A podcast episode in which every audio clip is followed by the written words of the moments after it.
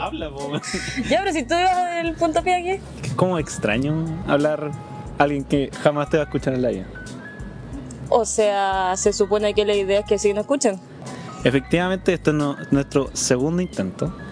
Y el día de hoy eh, vinimos al Parque Bicentenario porque claramente no tenemos un lugar eh, establecido donde grabar. Todavía.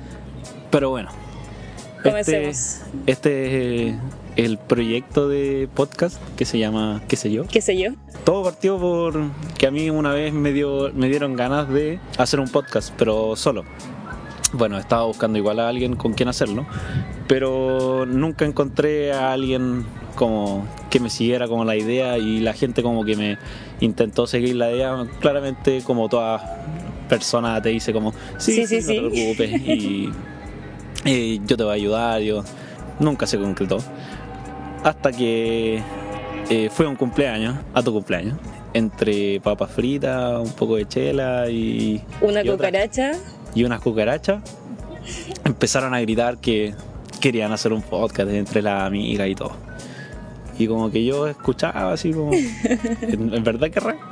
Y como que pasó como harto tiempo en que te, te preguntara, porque fue como, tendremos los tiempos, tendremos eh, los espacios. Por, por pega estoy trabajando en Concepción y, y ella en Santiago, así que eh, los planetas se alinearon. Me salió Literal. un diplomado acá en, en Santiago, así que eh, le pregunté. Le Sí. pregunté y me dijo que sí. Eh, se compró un micrófono y todo, así que muchas gracias por el aporte, por apoyar este proyecto que, que nació todo porque yo quería como aprender un poco más de diversas cosas. Porque yo encuentro que sé muchas cosas, pero no en la profundidad que debería. Sí. Concuerdo. Entonces, la idea, la idea de esto y por qué el nombre es como todas esas preguntas de que eh, como que nosotros sabemos, pero siempre lo sabemos como una- de una manera como superficial. Demasiado superficial. Ya, entonces dentro de esa superficie, eh, lo que, que intentamos buscar es como indagar un poco más, ver un poco más allá de lo que de lo que se puede hacer. Entonces la idea es más o menos eso. Entonces yo eh, soy una persona igual como muy eh, investigona, por así decirlo. Como que ¿Curiosa? cada- claro, curioso. es que curioso se da como para muchas cosas, entonces como... Mm, Sí, entonces dijémoslo como investigo. ya investigan. Porque me, me gusta mucho como indagar en cosas, como que eh, investigar, sobre todo en las áreas que me gustan. Y ahora me estoy especializando en redes, eh, sobre todo en el tema de la, de la ciberseguridad, así que me estoy metiendo mucho en, en ese mundo y es bastante interesante. ñoño. Entonces, como que todo lo que es como tecnología, cosas ñoñas, bueno, tú me apoyas mucho en eso porque te gusta mucho. Sí, sí, vamos a Eh, hablar de mí. Cosas de cine, cosas... eh, no soy un experto, claramente, pero creo que he visto bastantes series y bastantes películas como para tener un criterio formado. Diría que un catálogo demasiado extenso. Sí, un catálogo de- demasiado extenso y demasiado variado. Variado. Como, como para ya empezar a compartir mi experiencia. Sí, ya empezaste a compartirme y como que de a poco fui variando el tipo de vuelta que estaba viendo. Bueno, aquí Amy es demasiado variada. Yo creo que tú le podéis preguntar desde tejido hasta, bueno, robots. Por eso pasamos horas y horas conversando. Y, Sí, no es una exageración el tema de las horas. Sí, entonces como... De hecho, la primera vez que grabamos, en nada se nos hicieron 45 minutos. En nada. Y claro, la grabación está, pero fue una cafetería, se escuchaba a la gente, eh, no sabemos la historia completa de una pareja. Sí, después de que reescuchamos ese audio varias veces, como que escuché muchas historias. Acá una Bocinazos, sí. Pero, Pero pero no funciona. importa, la idea es como practicar. Exacto. Eh, la idea siempre es fallar, porque de la falla como que uno aprende, como traer las cosas cargadas. Toda la razón. Nosotros estamos como insertos como en la ciudad. O sea, como tratar de buscar yo creo un que lugar. a menos que tengamos un estudio, siempre va a haber ruido. Ahí la edición, ahí eh, Amy o yo lo, lo vamos a hacer en, en postproducción, pero la idea es eso, Ya, pero oye, te presentaste, explicaste todo y no dijiste tu nombre. Ya, mira. Yo soy Rocco, acaba de cumplir eh, 28 años. 29. No, 28. Soy del 94. Eres un bebé. Sí. Eh, con Amy nos conocemos hace. Casi 8 años. ¿Cuánto? Casi 8. Casi 8 años. Mucho tiempo. Ahí sí eras un bebé. Sí, mucho tiempo. Nos conocimos en la universidad. Somos muy buenos amigos. Y las pegas, y claro, yo me salí de la universidad. Y la vida, en Y realidad. la vida en realidad como que nos separó. Pero después de cuatro no, años Nos distanció. nos distanció. Muy bien. Nos distanció y siempre hubo como un contacto, pero era como una vez como cada, Cada muchos meses. Pero yo sabía que cualquier cosa siempre iba a estar. Y fue una de las principales personas que quise levantar el proyecto cuando supe que me iba a venir acá a Santiago. Espero que dentro de estos dos años podamos sacar la mayor cantidad de capítulos posible. Sí, Ojalá después se a la dar. Después puede- yo puedo viajar o Sí, podemos eh, juntar los tiempos. No sé si hacerlo online porque No. no, es lo mismo. No, por favor. No es lo mismo como estar con la persona. No es la idea. También como que queremos invitar gente, invitados que obviamente nadie conoce, pero son amigos nuestros que tienen historias muy buenas, Tienen historias muy, muy, muy chistosas. muy chistosas. Entonces compartir y un poco perderle el miedo a esto. Bueno, hace muchos años que quería hacer un podcast, pero no tenía quien me apañara, eh, lo mencioné a varias personas, pero siempre como que me decían, igual que a Rocco, como, sí, sí, sí, dale, tú puedes. y al final, justo en mi cumpleaños se dio que alguien lo dije, o sea, alguien lo dijo, yo dije, sí, quiero hacerlo, y me miró con cara de, vamos. Entonces se dio. Em, como dices, también es súper variado todos los conocimientos que yo tengo, todas las cosas. Yo sí soy muy curiosa. Me gusta buscar, averiguar, aprender. Y al final siento que conversando con otra persona uno aprende mucho más. Así que nada. O sea, esa es la idea, que Sí. nosotros traigamos gente y conocer como diferentes ámbitos de, de la gente, de las personas, conocerlas más, porque como dicen por ahí, una persona es un libro abierto. o Sí. creo que así el dicho. Pero No sé. a los gustos colores y yo creo que son muchos los colores eh, que podemos revisar en, en este espacio. Demasiado. Si se da la opción, si se da la opción y nos da el tiempo y nos da...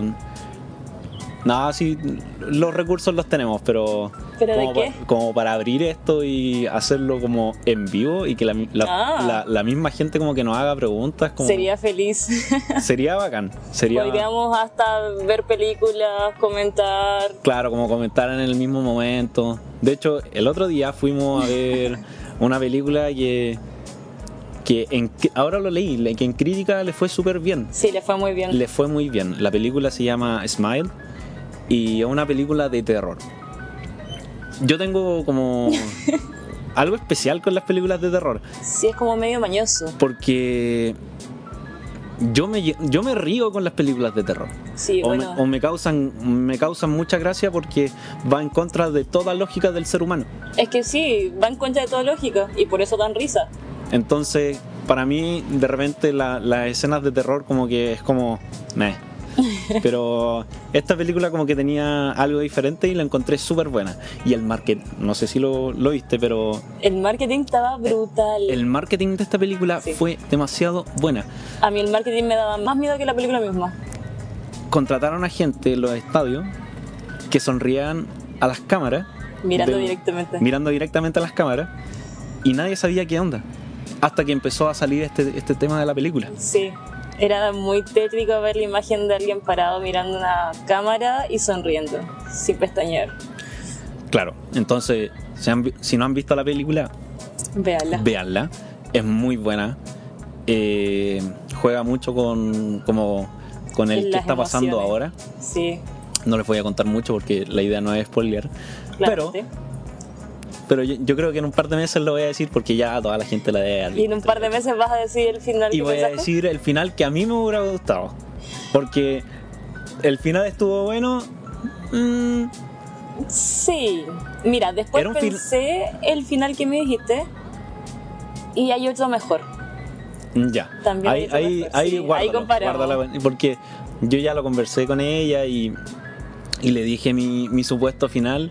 Y mi final yo lo encontré bueno. No, si era bueno. Era bueno. Era bien bueno. Es, es bien bueno el final que yo propuse. Te estás Pero- perdiendo aquí. Sí, yo me, me estoy perdiendo, diría ser audiovisual. Bueno, yo desde chico me, me gusta el tema de, de lo audiovisual. Sí, yo me acuerdo que te conocí como que siempre te ha gustado lo que es la edición, el video, fotos. como Sí, que- yo, yo desde yo hacía películas de cuando era chico. Yo tenía un, un- Por favor, dime que hay sí, evidencia sí, de eso. existe. Todavía todavía tengo mi primera cámara de video que funcionaba con cassette. Necesito Así, ver eso. Con un cassette y yo grababa películas y la editaba en, en el mismo No. O sea, no la editaba, pero como que me, me equivocaba. La, re- la rebobinaba como un, Hasta par de segundos y, y sobreescribía sobre la cinta.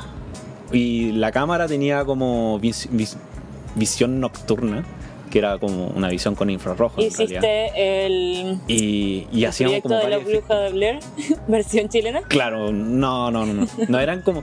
Yo hacía como remix de película. Era Nice. como. Estaba como. La gente como de Scream, estaba con Star Wars. Era, era una cuestión muy. Necesito ver eso. muy casero. Pero yo encuentro que para la edad que tenía, y, y era más o menos un juego de, de cabros chicos, como que. Bien, como que tenía como mi espacio, como que desde chico eh, empecé como a, a- a ver lo que era un cuadro, un poco de la fotografía, pero sin saber, porque en esos tiempos como que no se tenía un como un bagaje cine- cinematográfico, sobre todo cuando eres chico, que las películas son simplemente Una diversión. imagen, diversión, sí. Claro, entonces eh, a uno ya más de grande y que le gusta el tema de, del cine, eh, ve otras cosas. Sí, totalmente. Ve como que uno al final matices, ve, ve el trasfondo. ve el trasfondo, ve cómo, eh, cómo lograron hacer eh, esa escena. Y, por ejemplo, me pasó mucho con la serie, que no me gustó mucho, y vi un par de capítulos y lo dejé botado, que es la, la serie de Dahmer. Ya, sí. Ya en la serie de Dahmer eh, tiene muchos, muchos juegos con las luces. Muchísimo. Y yo creo que la gente como que no se da cuenta, pero está ahí, se está ahí. Entonces, por ejemplo, tenemos las escenas de que están en la casa de- del mismo Dahmer, Ujú. que los colores que están de fondo están específicamente eh, seleccionados para que sea como un ambiente sucio. Sí.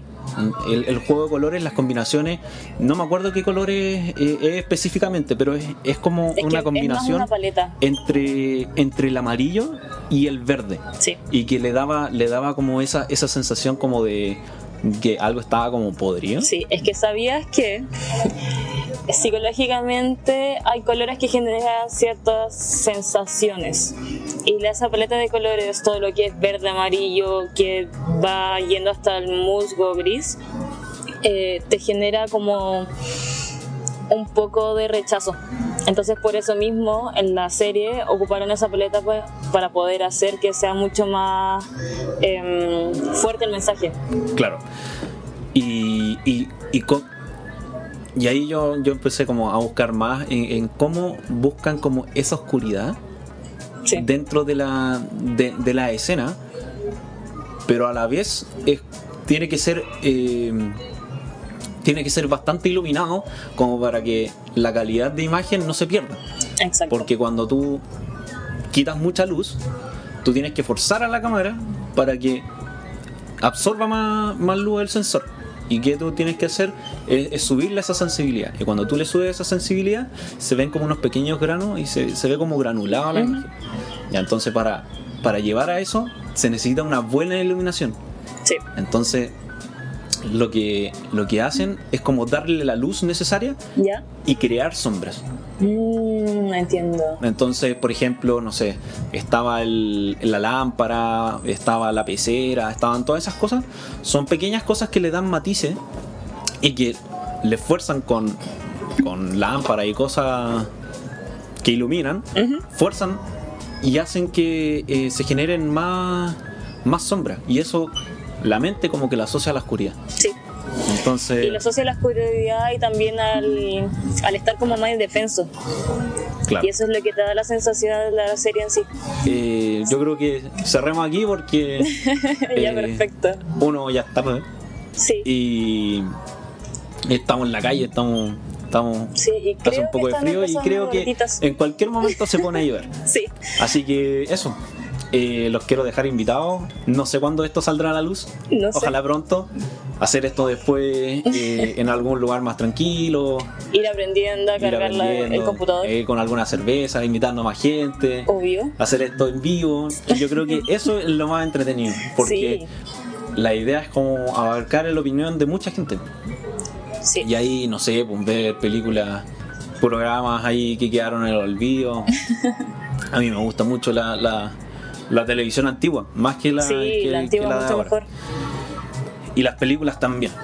Yo creo que Sí, y también el tipo de películas que muchas veces no son las más famosas, no, los- no son las que salieron al cine, pero son muy buenas. Tienes un catálogo de, película- de películas que has visto que, mm, no sé, me has dicho muchas y el 80% no las conocía Sí. y después las veo y me encantaron. ya, entonces es un poco el- es como la idea. Yo creo Sí. que al final como dejar recomendaciones. Sí, siempre. Y yo tengo como dos recomendaciones ahora. Mi música es bastante variada, pero Sí, eh, lo sé. También lo vi. Después yo le voy a poner la música como de fondo. ¿eh? No se va a escuchar ahora y después tú me vas a decir, no, no, eh, qué buena la, la- la canción. Confío en ti. Ya. Pero el, el primer grupo que quiero recomendar es un grupo. eh, a mí me gusta mucho como la música como pop punk, ¿sí? por así decirlo. Y, una, y, un, y un- estilo de música que me, me aco- me acompañó mucho cuando era chico. Entonces como que quedé pegado y, y uno se acuerda de, de todo, sobre todo con la música o, o con Ahora la comida. dice Con la comida. La comida también trae muchos recuerdos. Pero el grupo que quiero recomendar y que va a sonar ahora se llama Games We Play. ¿Ya?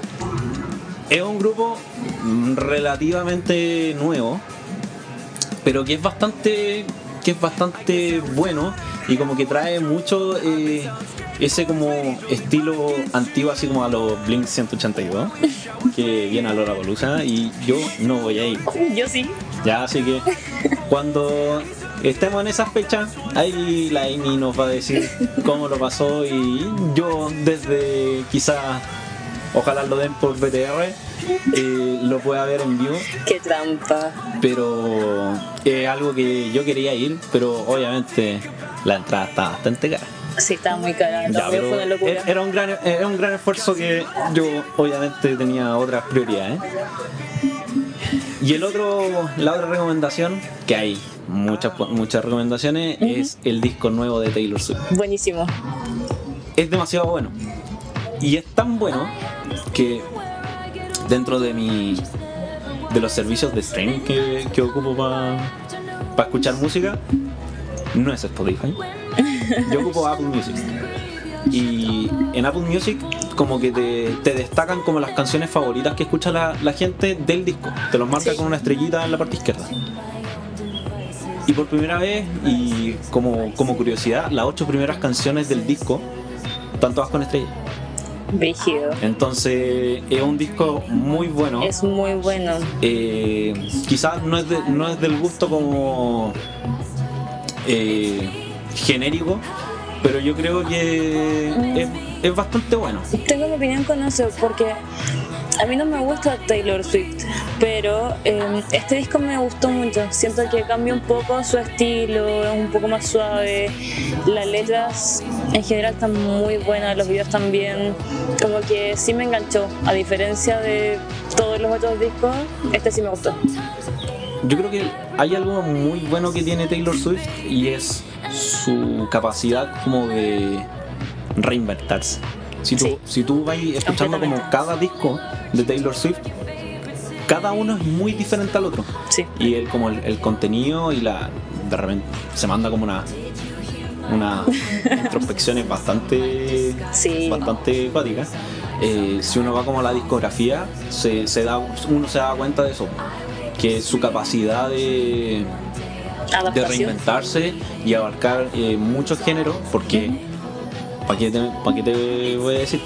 Es la, es la artista mejor pagada del mundo. Wow. No tengo el dato, no tengo el dato duro así como, así como pagan mucho, pero Si nos equivocamos aquí, nos claro, pero, pero tú decís Taylor Swift así como nosotros, así como a nivel Sudamérica, porque nosotros somos de Chile, eh, como que tú decís Taylor Swift y es- da lo mismo, ¿cachai? Sí, no las pescan mucho. pero porque hay, claro, eh, el nicho de acá es como más el reggaetón, la música latina y bueno, aquí sobre todo en Chile como que se ha explotado mucho como la música urbana, entonces como que va para allá la cosa. Sí. Pero Taylor Swift a nivel mundial es un, eh, es un artista que genera muchas lucas, no tiene comparación. Onda, el pop que ha hecho eh, Taylor Swift es Una joya. es una joya. Es una joya porque se reinventa. Es que eso es lo importante porque al final uno, uno le- no quiere escuchar a alguien monótono, que todos los discos son iguales. De hecho, siempre, siempre digo, "Weón, hizo millones de dólares con una canción con un bombo y una caja, que es Bad Blood". Weón, es tremenda es canción y es un bombo y una caja. Es y que eso nada es talento. El video es buenísimo, salen artistas muy conocidos, eh, obviamente del género, pero eso, esas son mis do- dos recomendaciones como grandes. Bueno, yo tengo una recomendación. Em, es un anime, también un manga. Quizás no es el más actual del mundo, pero a mí me encanta. Es Kaguya-sama. Es un anime y manga que hable de cómo dos personas que se gustan no, no se la juegan, no hacen nada esperando que el otro haga, haga el primer paso. Y es buenísimo, de verdad. No voy a hacer spoiler. em, de momento tiene tres temporadas y creo que esa es la última. Y vale la pena. Vean el primer capítulo, tiene un narrador y es muy, muy entretenida. Eso. Yo creo que se ha perdido harto eso como de la- las historias narradas.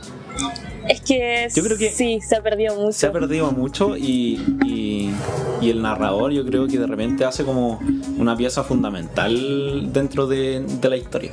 Sí, a veces es necesario. De hecho, yo creo que esta historia no se puede representar sin el narrador, porque eh, habla mucho de los pensamientos de cada uno por separado, pero también el narrador dice cómo, cómo se, se comportan más allá y que el hecho de que le ponen un tono, un énfasis, eh, ayuda mucho a que la historia se desarrolle más rápido y vaya avanzando de mejor manera. Bueno, perfecto. Y de eso, hecho, mándamela porque no tenía idea que existía eso.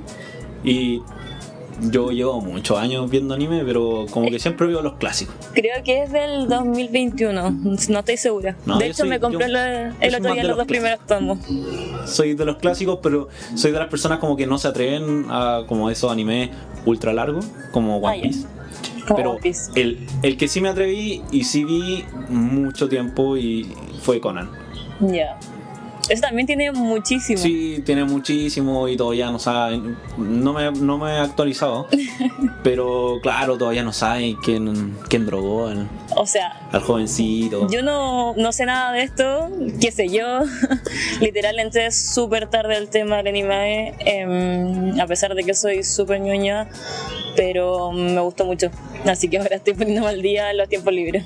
Sí, esa es la idea.